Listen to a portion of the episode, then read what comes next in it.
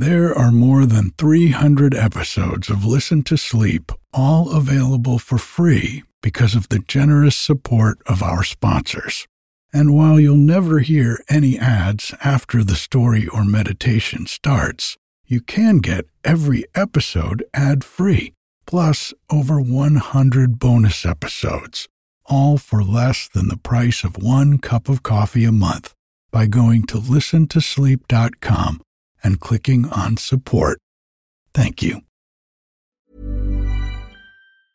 Hey, I'm Ryan Reynolds. Recently, I asked Mint Mobile's legal team if big wireless companies are allowed to raise prices due to inflation. They said yes. And then when I asked if raising prices technically violates those onerous two year contracts, they said, What the f are you talking about, you insane Hollywood ass?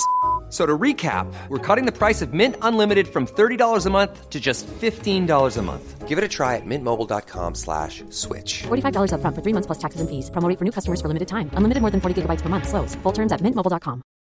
One size fits all seems like a good idea for clothes until you try them on. Same goes for healthcare. That's why United Healthcare offers flexible, budget-friendly coverage for medical, vision, dental, and more. Learn more at uh1.com.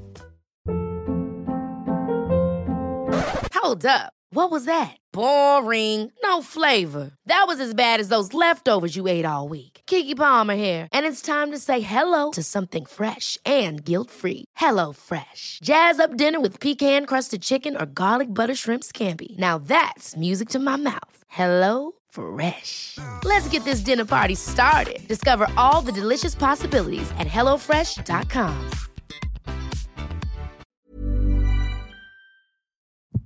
Hi, I'm Erik, and this is Listen to Sleep quiet bedtime stories and meditations to help you fall deeply asleep.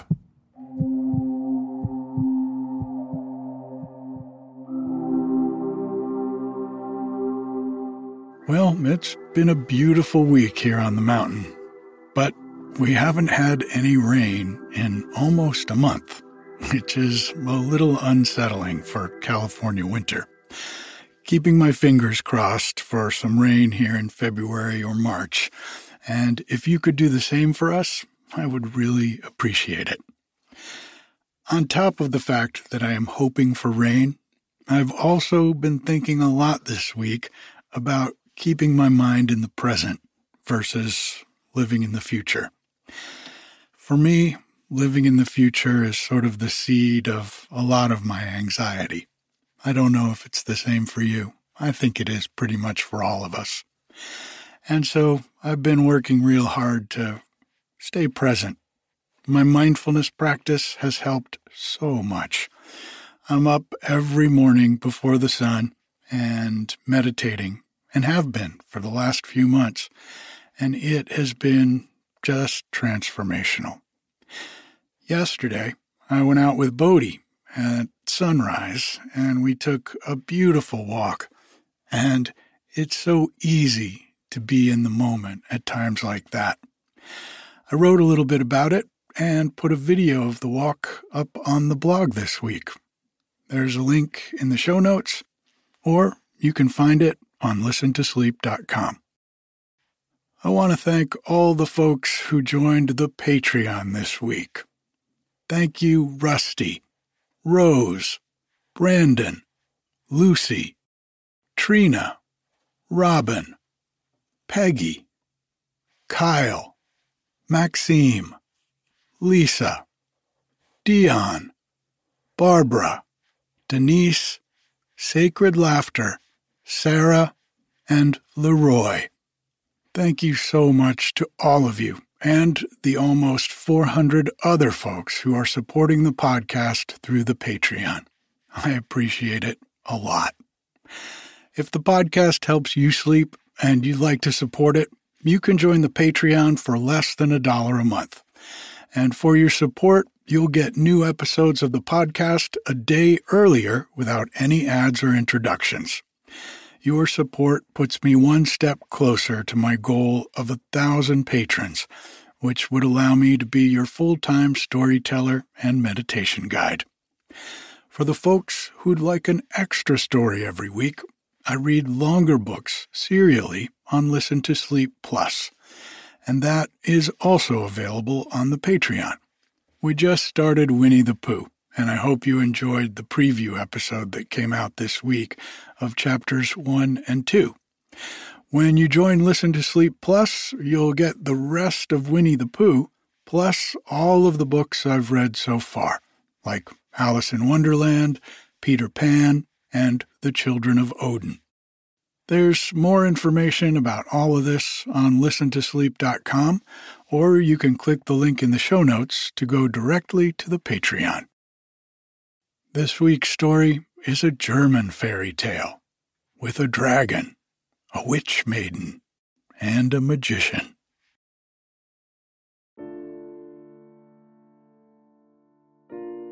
Let's take a deep breath in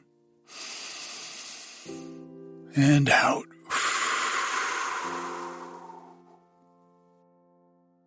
Letting go of the day, letting yourself sink deep down into your mattress, feeling the weight of gravity pulling you down. Another deep breath in and out.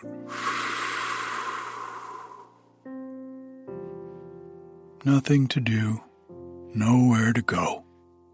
This is your time. Quiet time. One more deep breath in and out.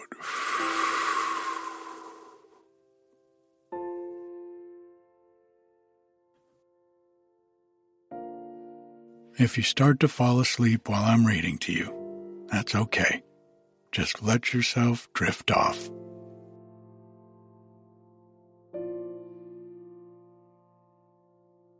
The Dragon of the North.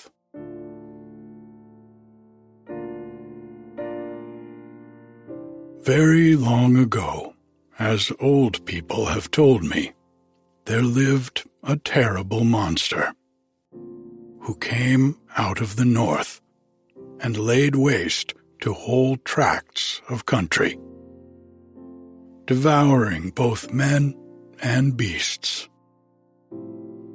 And this monster was so destructive that it was feared that unless help came, no living creature would be left on the face of the earth. It had a body like an ox and legs like a frog, two short forelegs, and two long ones behind, and besides that had a tail like a serpent, ten fathoms in length. When it moved, it jumped like a frog, and with every spring it covered half a mile of ground. Fortunately, its habit was to remain for several years in the same place, and not to move on till the whole neighborhood was eaten up. Nothing could hunt it, because its body was covered with scales, which were harder than stone or metal, and its two great eyes shone by night, and even by day like the brightest lamps. And anyone who had the ill luck to look into those eyes became, as it were, bewitched, and was obliged to rush of his own accord into the monster's jaws. In this way, the dragon was able to feed upon both men and beasts without the least trouble to itself, as it needed not to move from the spot where it was lying. All the neighboring kings had offered rich rewards to anyone who should be able to destroy the monster, either by force or enchantment, and many had tried their luck, but all had miserably failed. Once a great forest in which the dragon lay had been set on fire. The forest was burnt down, but the fire did not do the monster the least harm. However, there was a tradition amongst the wise men of the country that the dragon might be overcome by one who possessed King Solomon's signet ring, upon which a secret writing was engraved. This inscription would enable anyone who was wise enough to interpret it to find out how the dragon could be destroyed. Only no one knew where the ring was hidden, nor was there any sorcerer or learned man to be found who would be able to explain the inscription. At last, a young man with a good heart and plenty of courage, set out to search for the ring. He took his way towards the sun rising, because he knew that all the wisdom of old time comes from the east. After some years, he met with a famous Eastern magician and asked for his advice in the matter. The magician answered, Mortal men have but little wisdom, and can give you no help. But the birds of the air would be better guides to you if you could learn their language. I can help you to understand it if you will stay with me for a few days. The youth thankfully accepted the magician's offer and said, I cannot now offer you any reward for your kindness, but should my undertaking succeed, your trouble shall be richly repaid. Then the magician brewed a powerful potion out of nine sorts of herbs, which he had gathered himself all alone by moonlight. And he gave the youth nine spoonfuls of it daily for three days, which made him able to understand the language of birds. At parting, the magician said to him, If you ever find Solomon's ring and get possession of it, then come back to me that I may explain the inscription on the ring to you. For there is no one else in the world who can do this. From that time, the youth never felt lonely as he walked along. He always had company because he understood the language of birds. And in this way, he learned many things which mere human knowledge could never have taught him. But time went on, and he heard nothing about the ring. It happened one evening when he was hot and tired with walking, and had sat down under a tree in a forest to eat his supper, that he saw two gaily plumaged birds that were strange to him, sitting at the top of the tree, talking to one another about him. The first bird said, I know that wandering fool under the tree there, who has come so far without finding what he seeks.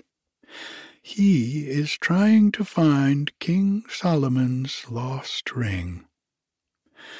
The other bird answered, He will have to seek help from the witch maiden, who will doubtless be able to put him on the right track.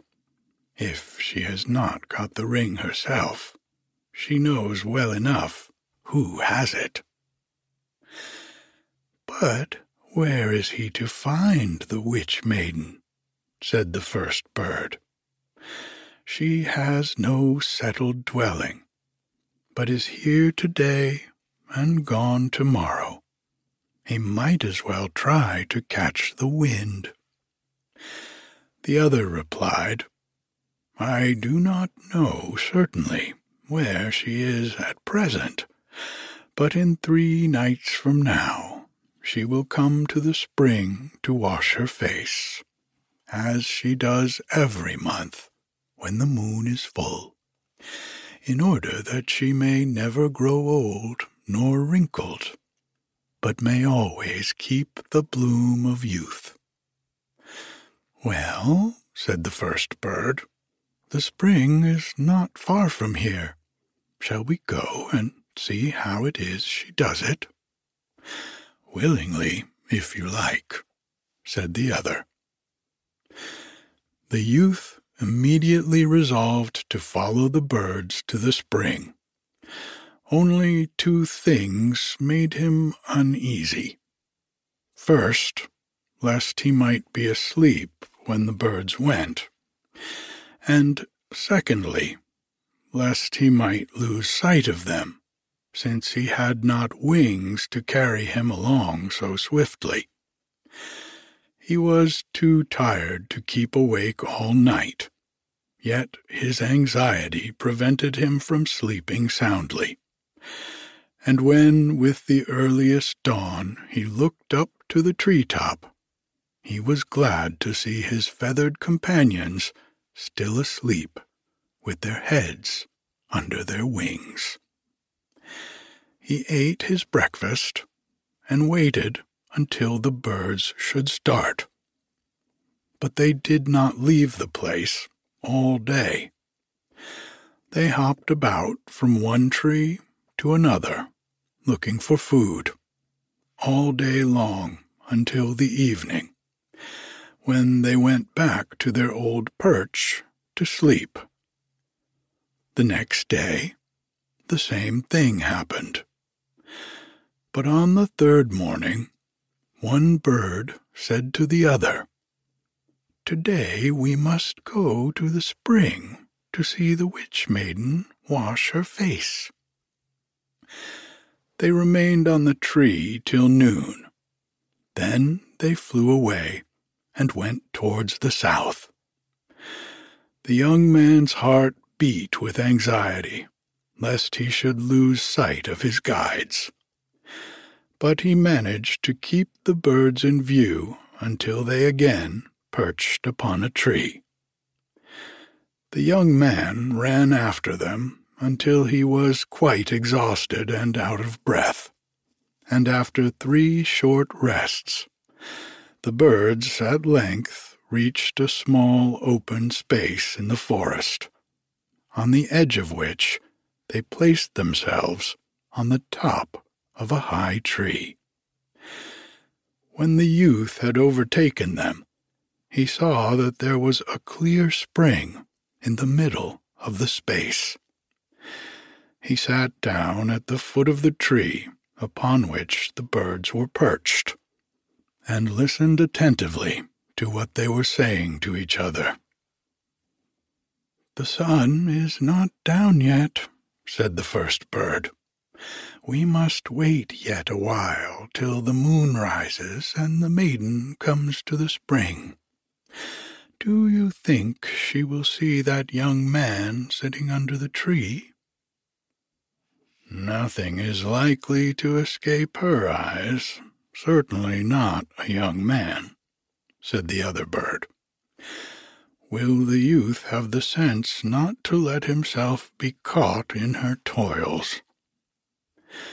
We will wait, said the first bird, and see how they get on together.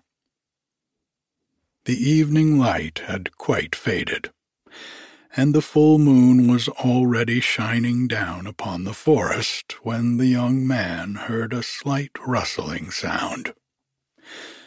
After a few moments, there came out of the forest a maiden, gliding over the grass so lightly that her feet seemed scarcely to touch the ground.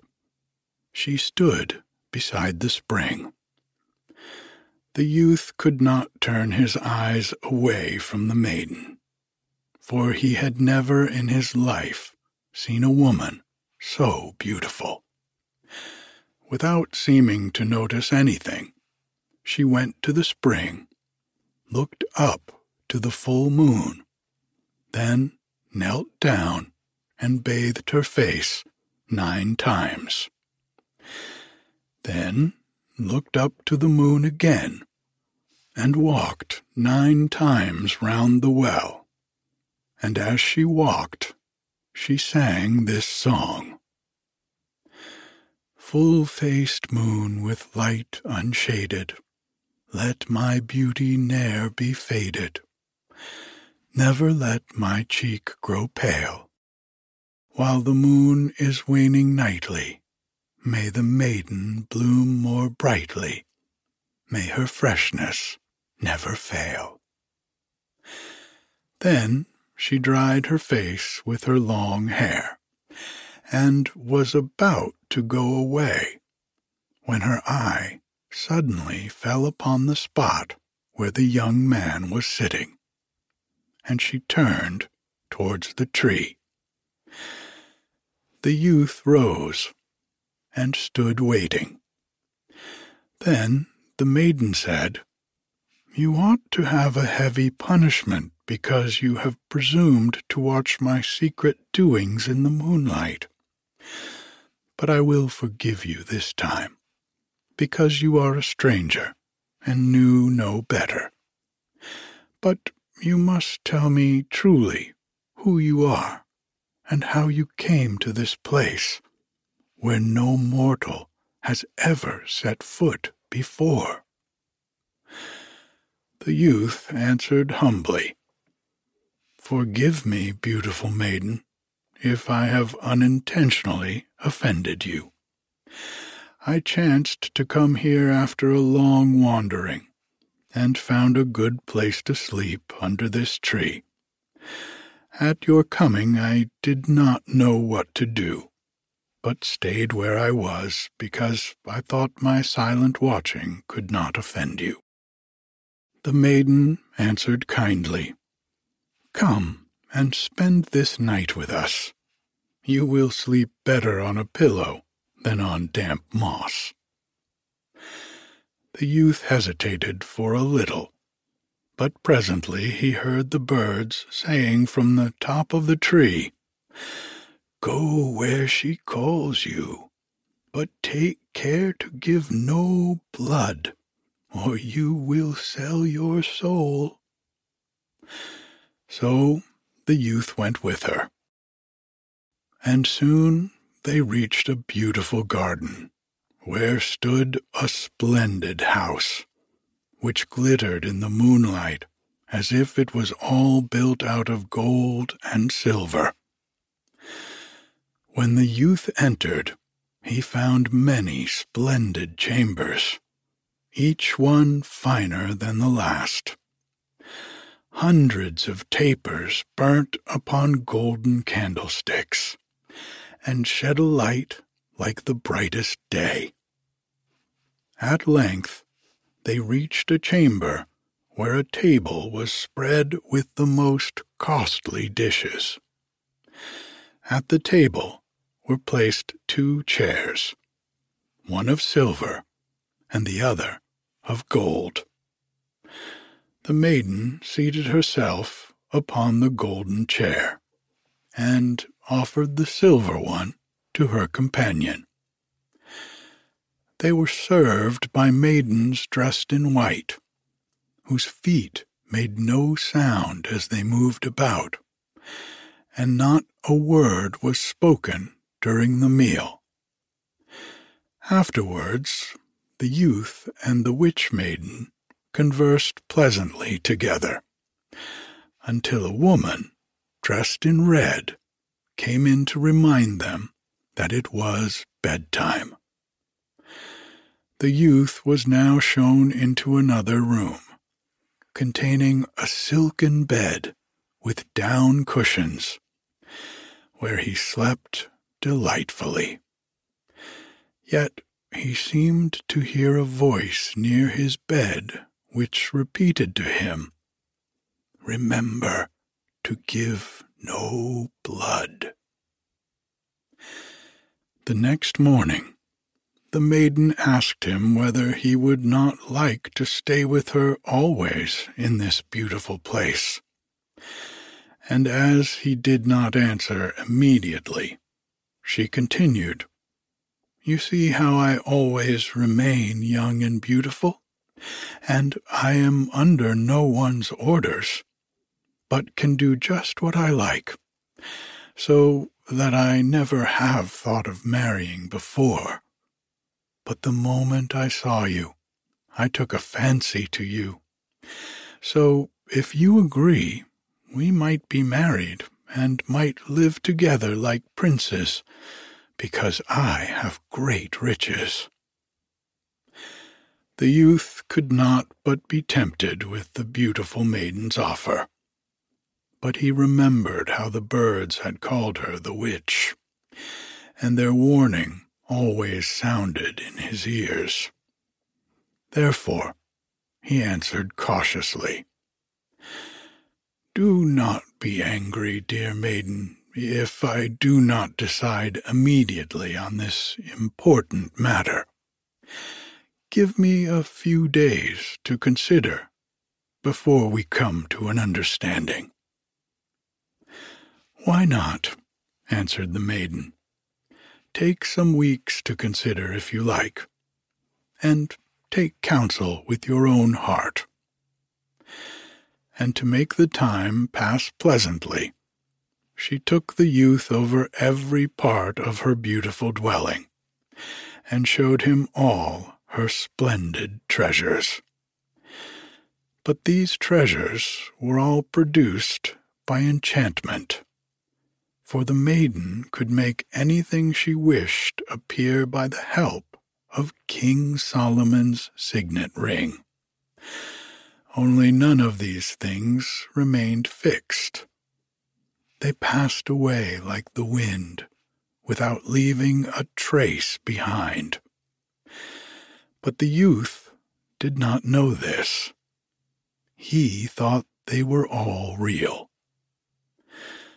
One day, the maiden took him into a secret chamber where a little gold box was standing on a silver table. Pointing to the box, she said, Here is my greatest treasure, whose like is not to be found in the whole world. It is a precious gold ring.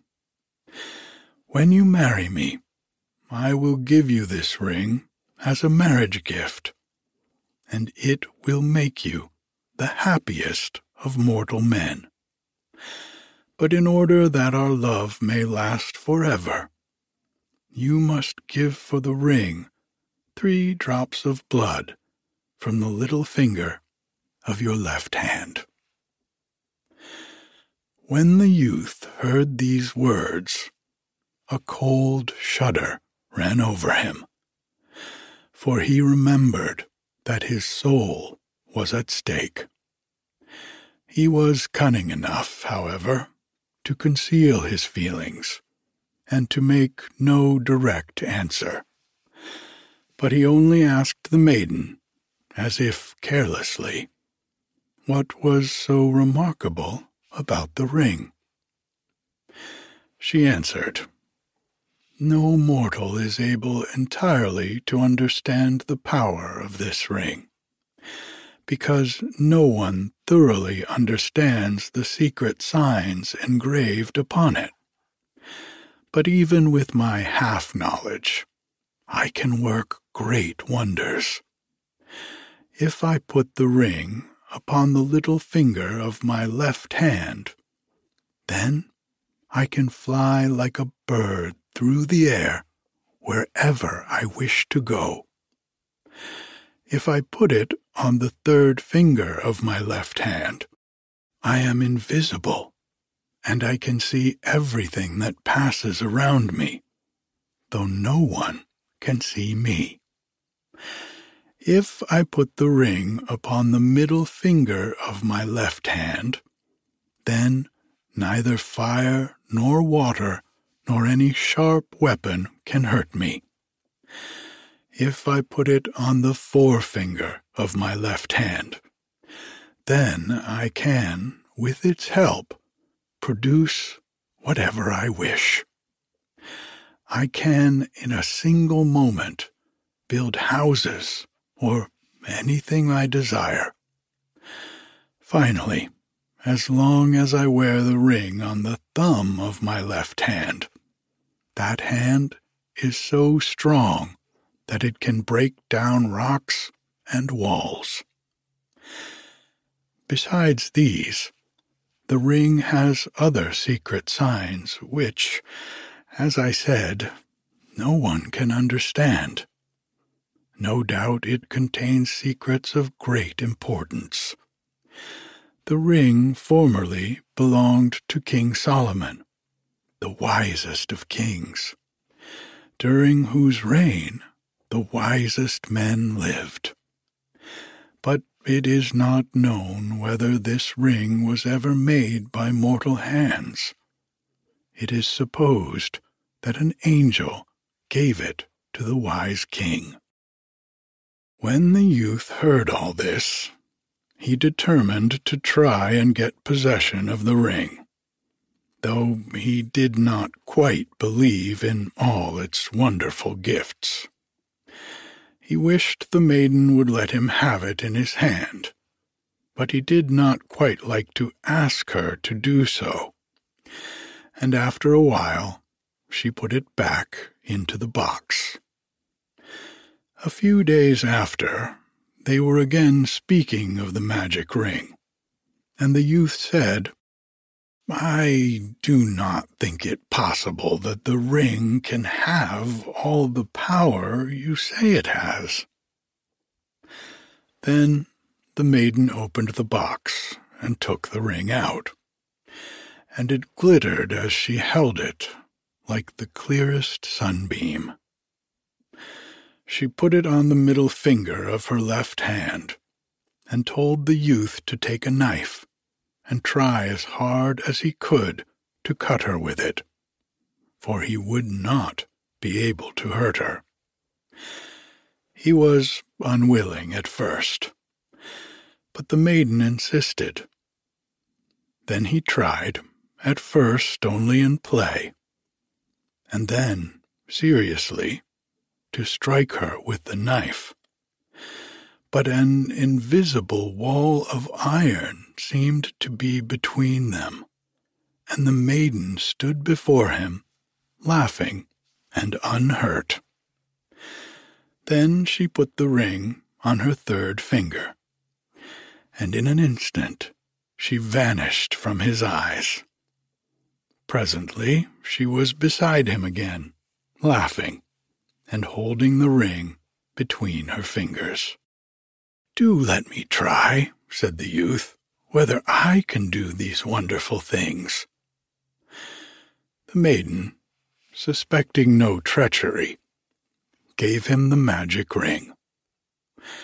The youth pretended to have forgotten what to do, and asked what finger he must put the ring on so that no sharp weapon could hurt him. Oh, the middle finger of your left hand, the maiden answered, laughing. She took the knife and tried to strike the youth, as he even tried to cut himself with it, but found it impossible. Then he asked the maiden to show him how to split stones and rocks with the help of the ring. So she led him into a courtyard where stood a great boulder stone. Now, she said, put the ring upon the thumb of your left hand, and you will see how strong that hand has become. The youth did so, and found to his astonishment that with a single blow of his fist the stone flew into a thousand pieces. Then the youth bethought him that he who does not use his luck when he has it is a fool, and that this was a chance which once lost might never return. So while they stood laughing at the shattered stone, he placed the ring as if in play, upon the third finger of his left hand. Now, said the maiden, you are invisible to me until you take the ring off again. But the youth had no mind to do that. On the contrary, he went farther off, then put the ring on the little finger of his left hand, and soared into the air like a bird. When the maiden saw him flying away, she thought at first that he was still in play, and cried, Come back, friend, for now you see that I have told you the truth. But the young man never came back. Then the maiden saw she was deceived, and bitterly repented that she had ever trusted him with the ring. The young man never halted in his flight until he reached the dwelling of the wise magician who had taught him the speech of birds. The magician was delighted to find that his search had been successful, and at once set to work to interpret the secret signs engraved upon the ring. But it took him seven weeks to make them out clearly. Then he gave the youth the following instructions how to overcome the dragon of the north. You must have an iron horse cast, which must have little wheels under each foot. You must also be armed with a spear two fathoms long, which you will be able to wield by means of the magic ring upon your left thumb. The spear must be as thick in the middle as a large tree, and both its ends must be sharp. In the middle of the spear you must have two strong chains, ten fathoms in length. As soon as the dragon has made himself fast to the spear, which you must thrust through his jaws, you must spring quickly from the iron horse and fasten the ends of the chains firmly to the ground with iron stakes, so that he cannot get away from them. After two or three days, the monster's strength will be so far exhausted that you will be able to come near him. Then you can put Solomon's ring upon your left thumb and give him the finishing stroke. But keep the ring on your third finger until you have come close to him, so that the monster cannot see you, else he might strike you dead with his long tail. But when all is done, take care you do not lose the ring and that no one takes it from you by cunning. The young man thanked the magician for his directions, and promised, should they succeed, to reward him. But the magician answered, I have profited so much by the wisdom the ring has taught me that I desire no other reward. Then they parted, and the youth quickly flew home through the air. After remaining in his own home for some weeks, he heard people say that the terrible dragon of the north was not far off, and might shortly be expected in the country. The king announced publicly that he would give his daughter in marriage, as well as a large part of his kingdom, to whosoever should free the country from the monster. The youth then went to the king and told him that he had good hopes of subduing the dragon, if the king would grant him all he desired for the purpose. The king willingly agreed, and the iron horse, the great spear, and the chains were all prepared as the youth requested. When all was ready, it was found that the iron horse was so heavy that a hundred men could not move it from the spot. So the youth found that there was nothing for it but to move it with his own strength by means of the magic ring. The dragon was now so near that in a couple of springs he would be over the frontier. The youth now began to consider how he should act. For if he had to push the iron horse from behind, he could not ride upon it, as the sorcerer had said he must. But a raven, unexpectedly, gave him this advice Ride upon the horse and push the spear against the ground, as if you were pushing off a boat from the land.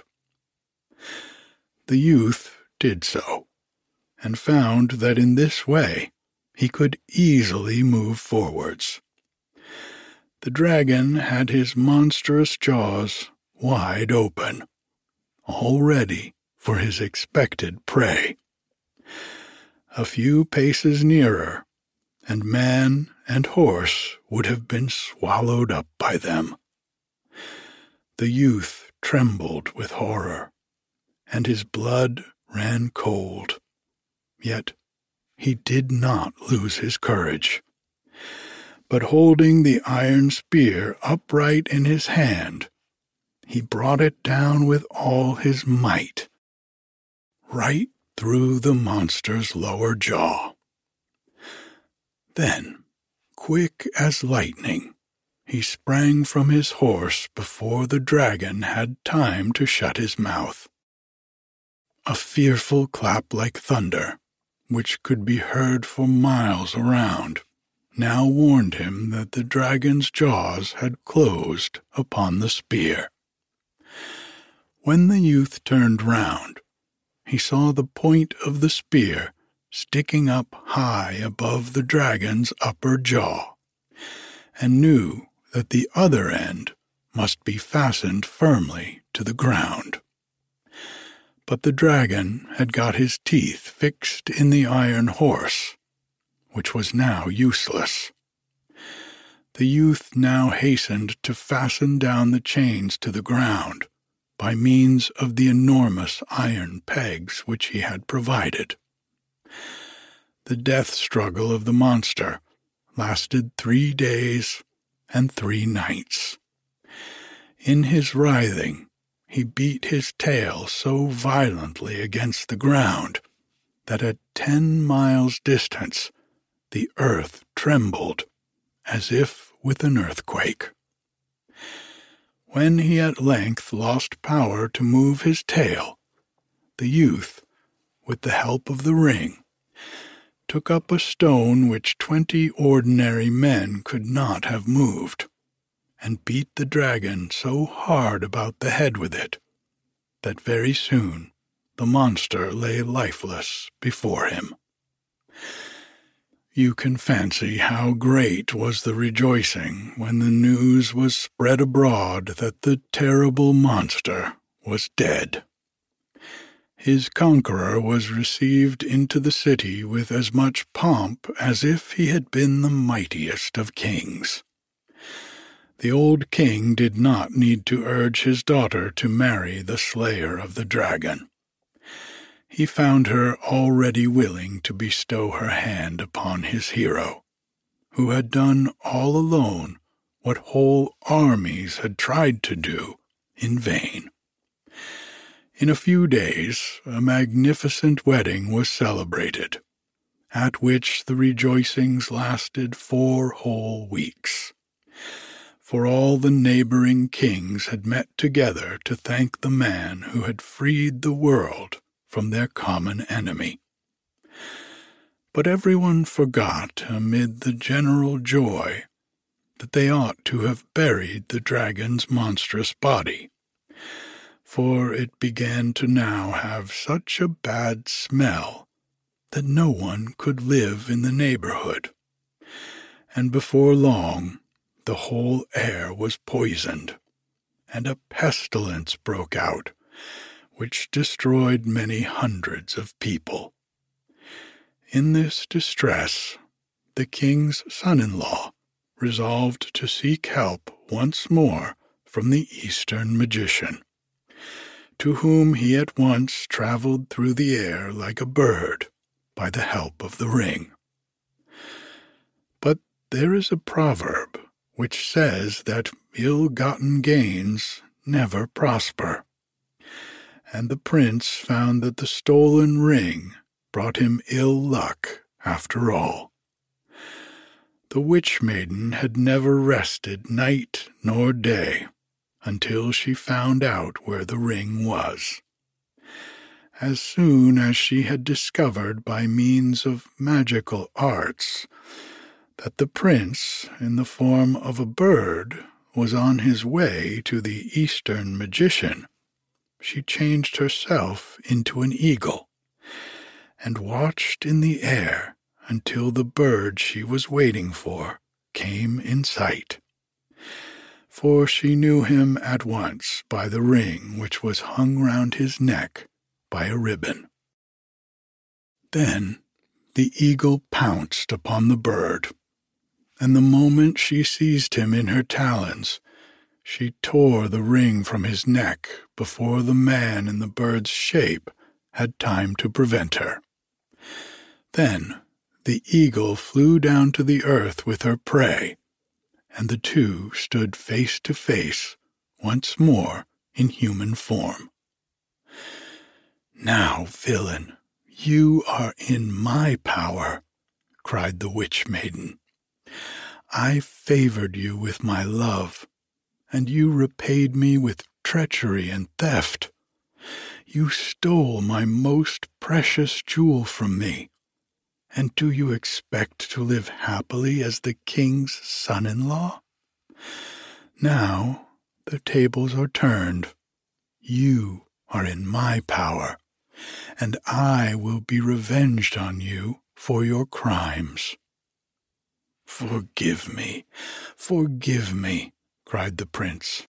I know too well how deeply I have wronged you, and most heartily do I repent it.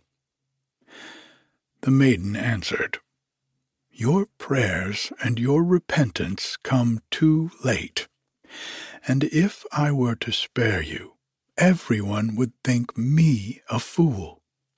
You have doubly wronged me. First, you scorned my love, and then you stole my ring, and you must bear the punishment. With these words, she put the ring upon her left thumb, lifted the young man with one hand, and walked away with him under her arm. This time she did not take him to a splendid palace, but to a deep cave in a rock, where there were chains hanging from the wall. The maiden now chained the young man's hands and feet so that he could not escape. And then she said in an angry voice, Here you shall remain chained up until you die. I will bring you every day enough food to prevent you dying of hunger, but you need never hope for freedom any more. With these words, she left him the old king and his daughter waited anxiously for many weeks for the prince's return, but no news of him arrived. The king's daughter often dreamed that her husband was going through some great suffering. She therefore begged her father to summon all the enchanters and magicians, that they might try to find out where the prince was and how he could be set free. But the magicians, with all their arts, could find out nothing, except that he was still living and undergoing great suffering. But none could tell where he was to be found. At last, a celebrated magician from Finland was brought before the king, who had found out that the king's son in law was imprisoned in the East, not by men, but by some more powerful being. The king now sent messengers to the east to look for his son in law, and they, by good luck, met with the old magician, who had interpreted the signs on King Solomon's ring, and thus was possessed of more wisdom than anyone else in the world. The magician soon found out what he wished to know and he pointed to the place where the prince was imprisoned. But, he said, he is kept there by enchantment, and cannot be set free without my help. I will therefore go with you myself. So they all set out, guided by birds, and after some days came to the cave where the unfortunate prince had been chained up for nearly seven years. He recognized the magician immediately, but the old man did not know him. He had grown so thin. However, he undid the chains by the help of magic and took care of the prince until he recovered and became strong enough to travel. When he reached home, he found that the old king had died that morning, so that he was now raised to the throne. And now, after his long suffering, came prosperity, which lasted to the end of his life. But he never got back the magic ring, nor has it ever again been seen by mortal eyes.